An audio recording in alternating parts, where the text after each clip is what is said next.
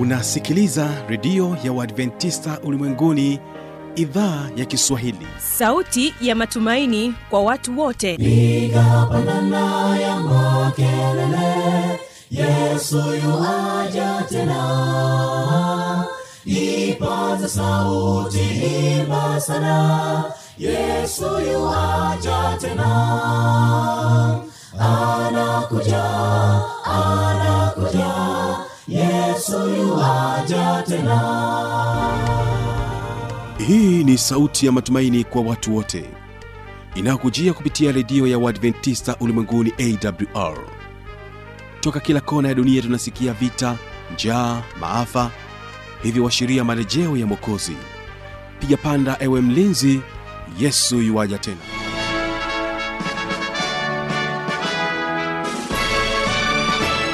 unaitegea sikio idhaa ya kiswahili ya redio ya waadventista ulimwenguni awr ikikutangazia kutoka hapa morogoro tanzania katika masafa ya mita bendi 16 lakini pia tunasikika kupitia morning star radio na rock fm vile vile tupo katika tovuti ya www awr org. Karibu sana msikilizaji katika kipindi cha ijali afya yako pamoja na kipindi cha siri za ushindi. Ni imani yangu ya kwamba hali yako ni njema. Karibu tuungane sote mwanzo hadi mwisho wa vipindi hivi ambavyo siku ya leo tumekuandalia. Mimi ambaye ni msimamizi wa haya matangazo naitwa habi machilu mshana. Kwa kuanza kipindi hiki basi hebu tumsikilize miriam chirwa na wimbo unaosema elimu ni mwanga. Barikiwa sana na uimbaji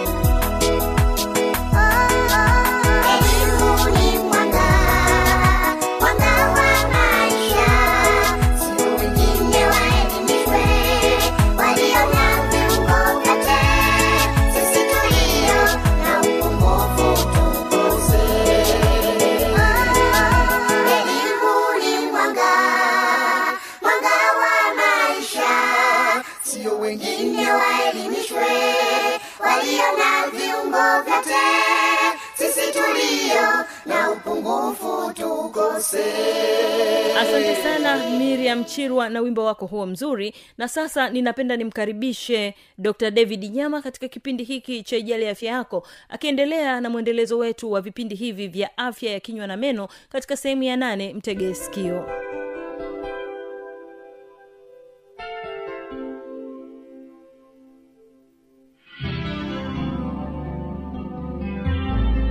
Tukirudi sasa kwenye mada yetu ya msingi tulivyokuwa nilivyokuwa nikielezea hii periapical abscess pale chini kuna kuna uvimbe ambao umesababishwa na bacteria ambao wamekuwa wakilitafuna jino mpaka kufikia levo ya, ya pale ya chini.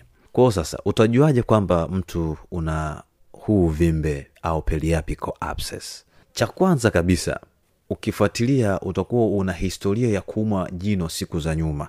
Yawezekana uliumwa jino kinga zako zikawa zina nguvu ya kutosha zina stamina ya kutosha kiasi cha kwamba mwili ukaja, ukapambana na haukupata maumivu makali lakini mpaka likafika kule chini jino limelika uh, lisilete shida yoyote. Lakini ukianza kuona umepata uvimbe hii inamaanisha jino lako limefika kwenye hatua ya kwamba bakteria wamefika sehemu ambayo wanadhibitiwa na mwili na pale tayari imeshaanza kuleta shida kubwa ambayo inahitaji matibabu makubwa. Hiyo ni la kwanza. Lakini ya pili utaona jino lako limepukutika juu. Jino lako limepukutika. Limepukutika jino lako kupukutika kwa jino huwa vinabaki visiki. Hasa vile visiki vikilika linavyoendelea kulika lilo jino. Kumbuka nimekwambia cha kwanza ulikuwa na historia ya jino kuuma jino kutoboka. Maana yake kuna watu wengine wanaweza kaa na jino uh, limelika lakini halimuumi na linaendelea kulika. Kwa uwepo wa historia na ukaona umepata uvimbe maanake inaonyesha wale wadudu wameshuka chini. Lakini dalili nyingine ambayo unaipata ukiwa unatafuna meno yako unahisi kama kuna sehemu ya chini ya jino linakuanzia kama linauma na kama jino lako linakuwa una- kama jino ni refu kuliko mengine. Kwa sababu kumbuka e, uvimbe huko katikati ya mfupa na mfupa hauna sehemu hauna sehemu ambayo umeshatengeneza e, usawa unaweza kutoka. Kwa hiyo sasa unavyokuwa una tafuna maanake unakuwa unaukandamiza ule usaa ambao umejitengeneza pale chini. Hivyo basi inakuwa unahisi jino lako kama linapanda juu unavyolikandamiza unahisi kama jino ni refu kuliko meno mengine. Lakini dalili nyingine unaweza usihisi. Huu uvimbe kuna uvimbe ambao unaweza ukaonekana nje au unaweza usionekane. Kwa dalili naweza kupatia ni dalili zote kwamba unaweza usionekane uvimbe lakini kuna uvimbe umekaa katikati ya mfupa na jino. Lakini kuna ile nyingine uvimbe unaweza ukaonekana vizuri tu kabisa. Kwa hiyo sasa dalili nyingine ambayo unaweza kuiona ni aina ya maumivu ambayo yale maumivu huwa yanapwita. Maumivu ya kupwita yanakuwa yana, yanaenda kama mapigo ya moyo. Ta ta ta ta. Yale maumivu ambayo yanakuwa yanaenda kama uh, mpwito au kwa kitaalamu tunaita throbbing nature of pain. Yanakuwa yanapwita manake inaonyesha kabisa pale kuna usaa unapumua unatafuta kwa kutokea na haujapata nafasi ya kutoka. Kwa hiyo hiyo ni dalili nyingine. Lakini dalili nyingine ya periapical abscess au, au usaa unaojitengeneza chini kabisa eh, kwenye mzizi wa jino una, unaweza kawa una historia ya ajali kwa sababu hii pia inaweza kasababishwa na ajali. Yawezekana kwenye michezo eh, yawezekana ulipigwa ngumi au uli, ulipata mazingira ambayo ukaweka ka- ukaweka kashikashi ya jino. Hasa ile kashikashi ya jino inawezekana mishipa ya fahamu na mishipa ya damu ya chini ambayo inaliunganisha jino na mwili ikawa imecheza imekatika. Kwa hiyo damu ikavilia pale chini na ikatengeneza infection kwa hiyo unabidi uangalie pia uvimbe wangu unaangalia jino lako juu wala halijatoboka wala hauna historia ya kutoboka jino.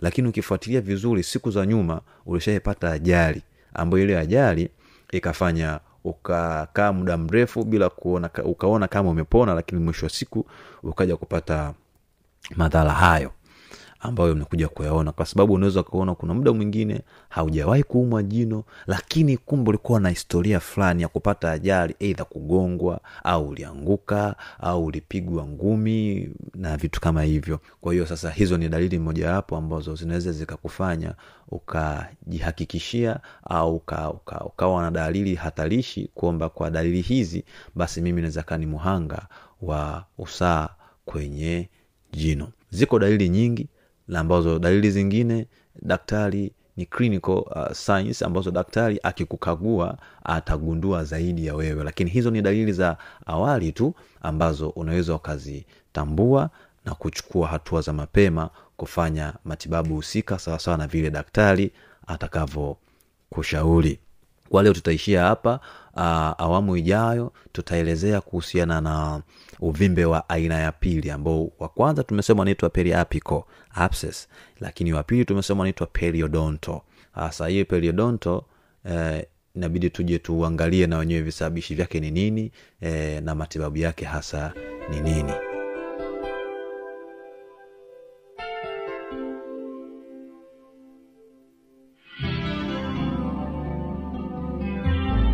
msikilizaji inawezekana kabisa kuwa amepata swali au na changamoto. Namba za kuwasiliana ni hizi hapa. Anakuja anakuja yesu tena. Na hii ni awr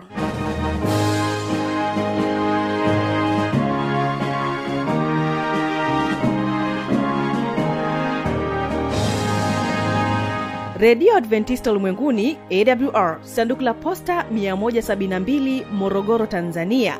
Anwani ya barua pepe ni kiswahili at awr org. Namba ya mawasiliano simu ya kiganjani 653 570814 na pia unaweza kuwasiliana nasi na idhaa ya maasai kwa nambari 769 986355 ukiwa nje ya tanzania kumbuka kuanza na namba kiunganishi alama ya kujumlisha 255 unaweza kutoa maoni yako kwa njia ya facebook kwa jina la awr tanzania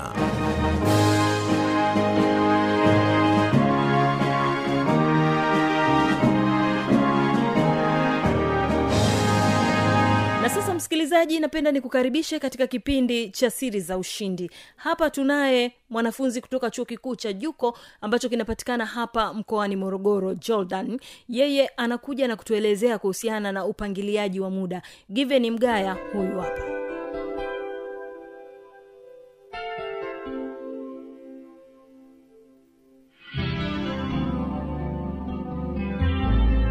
Hii nafanya hivyo kwa sababu ulivyopangilia vizuri muda wako wakati wa utekelezaji wa majukumu yako unakuwa hauna wasiwasi au hakuna vitu ambavyo vinakuwa vinakusukuma kwamba muda hautoshi muda hautoshi. Hapana akili yako inakuwa imetulia mwili wako unakuwa umetulia mazingira yako yanakuwa yametulia kwao akili yako inafanya kazi kwa ufanisi mkubwa na wakati mwingine unaweza kuja na jambo ambalo linakuwa ni bora na kila mtu analiona kuwa bora na hii haii kwako tu. Hata wavumbuzi mbalimbali wa huko nyuma watu kama ushawahi kuwasikia kwa wale ambao washapita masuala ya, ya sayansi huko watu kama kina isaac newton wanaelezwa kwamba miongoni mwa sifa yake huyu bwana mdogo ambaye alifanya kazi kubwa sana katika mapinduzi ya kifizikia inaelezwa kuwa ni mtu ambaye kuna wakati alikuwa anapenda kukaa ndani anajifungia peke yake akijaribu kufanya mambo mbalimbali katika utulivu mkubwa katika ufanisi mkubwa ili asipoteze lengo lake la kiutendaji. Ni kwa sababu hahitaji bugza kwa mwenyewe unapokuwa umepangilia muda wako vizuri. Inakufanya usiwe na bugza yoyote juu ya utendaji wa kazi yako na kazi yako pia inakuwa na ufanisi mkubwa. Ndiyo maana leo hata kesho utakapokwenda kwenye fizikia kwenye sayansi hawezi kuona hawezi kupita na ukakosa kumsikia mtu kama isaac newton kutokana na kwamba wakati wa uvumbuzi wake alitulia na alitumia muda wake vizuri na nguvu zake alizielekeza vizuri kweli kweli. Kwa hata wewe mwenyewe ndugu msikilizaji ukipangilia vizuri muda wako katika utendaji wako inaweza kukupatia nguvu na nafasi ya kuwa mfanisi zaidi. Ndugu msikilizaji baada ya kufahamu maana ya upangiliaji wa muda lakini athari ambazo mtu anaweza akazipata kama asipopangilia muda wake vizuri ama kutumia muda wake vizuri na umuhimu au kwa nini tunaaswa tupangilie vizuri muda wetu. Ningependa pia tuendelee na kipengele kingine tunasema mbinu za upangiliaji bora wa muda au hatua bora za matumizi ya muda. Kwamba tushafahamu nini maana ya kupangilia muda lakini pia tumeshafahamu uh, madhara yanayoweza kupatikana kama mtu asipopangilia vizuri muda wake sasa lakini pia tushafahamu kwa nini kuna huo umuhimu wa kupangilia muda vizuri. Sasa tunakwenda kufahamu mbinu za upangiliaji wa muda. Na sio mbinu tu bali tunakwenda kuchukua mbinu ambazo ni bora za kupangilia muda wako. Mbinu ya kwanza au hatua ya kwanza tunasema kwamba panga namna utakavyotumia muda wako kwanza kabla ya kuanza utekelezaji wa jambo lolote. Hii ina maana gani kwamba kuna wakati mtu anakuwa anaishi kimazoea anaishi bila kufikiria kwamba kuna muda kwamba yeye akilala akiamka asubuhi anajua kesho nitakwenda shambani. Akifika shambani anakuta na kazi zaidi ya mbili. Anaanza kujiuliza nianze na ipi nifuate ipi? Nifuate ipi nifuate ipi? Mwisho wa siku anajikuta yuko katika ukakasi wa jambo lipi aanze kutekeleza. Na jambo hili atalitekeleza kwa muda gani na hili atalitekeleza kwa muda gani. Kwa hiyo katika ule ukakasi wa kufikiria namna ambavyo atatekeleza jambo lake inakuwa ni shida pia. Inapunguza hata ufanisi wa utendaji kazi. Lakini unapokuwa na kawaida ya kupanga namna utakavyotumia muda wako kabla ya kuanza kutumia kabla ya kutekeleza jambo lako kwa mfano unafahamu kwamba wewe shughuli zako ni shughuli za shamba.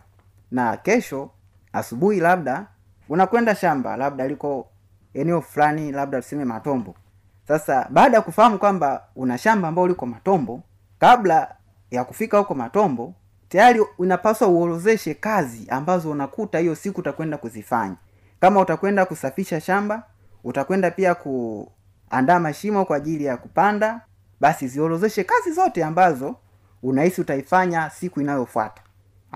Baada ya kuorozesha hivyo vitu kitakachofata vipangilie muda kwamba hii kazi nitaifanya kwa muda huu ikifika huu muda kama sijakamilisha basi nitahamia kufanya kazi hii. Hii sasa inakupa nguvu. Utapunguza ukakasi siku ya kesho utakapofika shambani. Na kama una shughuli zako siku ya siku ya kutekeleza hilo jambo ama hiyo kazi unakuwa hauna ukakasi. Tayari akili yako imeshajiandaa. Mwili wako pia umeshajiandaa kwamba leo nakwenda shamba nitakwenda kufanya moja mbili. Muda huu hadi huu hapa nitafanya hivi na hiyo nimeizungumzia kwa ile kwamba unapanga ratiba ya kesho. Lakini vile vile katika upangiliaji wa kazi au majukumu ya msimu tuna maana ya kwamba kabla msimu haujaanza unapaswa upangilie vizuri muda wako. Na msimu labda kama wewe ni, ni mkulima kabla ya kwanza msimu wa kilimo haujafika mbali na kupangilia muda wako pia unapaswa upangilie malengo yako. Au malengo yako ambayo utakao umeyapangilia ndiyo utakaoyapatia muda kwamba katika msimu wa kilimo lengo langu ni kufanya moja mbili tatu. Na hili jambo nitalitangulia nitafanya hili nitafuata hili nitafuata hili. Hili nitalifanya labda kwa miezi kwa mwezi mmoja miezi miwili na kadhalika. Vile vile kwa mfanyabiashara kwamba unafahamu kwamba labda huu ni msimu wa sikukuu au ni msimu ambao kuna fursa za biashara labda kwa mfano wale wanaofanya biashara za vifaa vya wanafunzi. Saizi zinaweza zikawa ni nyakati labda za wanafunzi kufungua mashule na kadhalika. Sasa unapokwenda kupangilia kazi zako tayari unafahamu kwamba huu ni msimu wa sikukuu au ni msimu wa shule kufungua. Kwao majukumu yangu katika huu msimu nitafanya biashara hii hii na hii. Au msimu wa sikukuu utakapofika nitahakikisha nimefanya biashara ya kwanza ya pili na ya tatu. Hii inakupunguzia mzigo wa kuanza kufikiria msimu ukishafika. Sasa ukiwa ni mtu wa kupangilia majukumu yako msimu ukiwa ndo umeingia inakupa shida. Wakati mwingine unaweza ukakuta majukumu yako ambayo unayapangilia yanahitaji uwezeshaji fulani wa kipesa. Na wakati huo umepungukiwa pesa. Kwa mwisho wa siku unashindwa kutekeleza jambo lako. Lakini kama ulishapanga namna ambavyo utatekeleza hilo jambo lako katika huo msimu wakati wa kupangilia mambo muda wako tayari ulikuwa na na taarifa vitu gani ambavyo unahisi vitahitajika kwenye utekelezaji wa hilo jukumu jukumu lako ama kazi yako. Kwa moja kwa moja utakuwa umeshajiandaa. Umeuandaa muda wa kutekeleza hilo jambo lakini pia umeandaa rasilimali au vitendea kazi vya wakati huo. Hiyo ni mbinu ya kwanza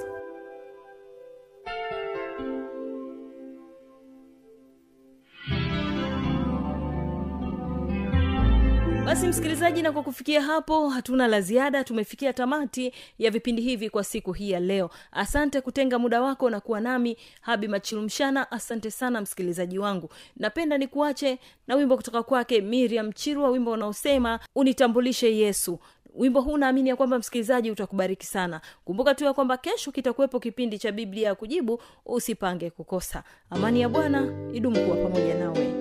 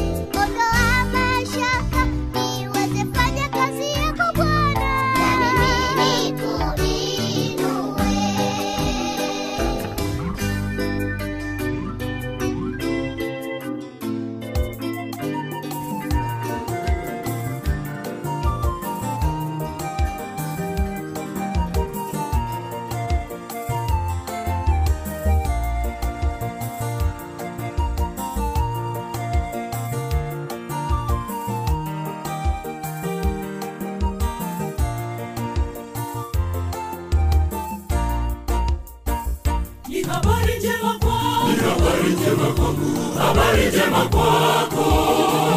Sikiliza kwa makini, neema ni bure, ni bure, ilitolewa kwa wote, ilitolewa kwa wote tulipotanga mbali. Kama kondoo bila mchunga. Kwa neema yake akatuokoa, neema iliyoshuka ilisafisha njia ya wokovu ilitolewa na mungu baba kwa wenye dhambi. Neema ya bure juu yangu. Neema ya bure juu yako. Ilitolewa kwa ajili yangu na ilitolewa kwa ajili yako. Pokea neema bure toka kwa mungu baba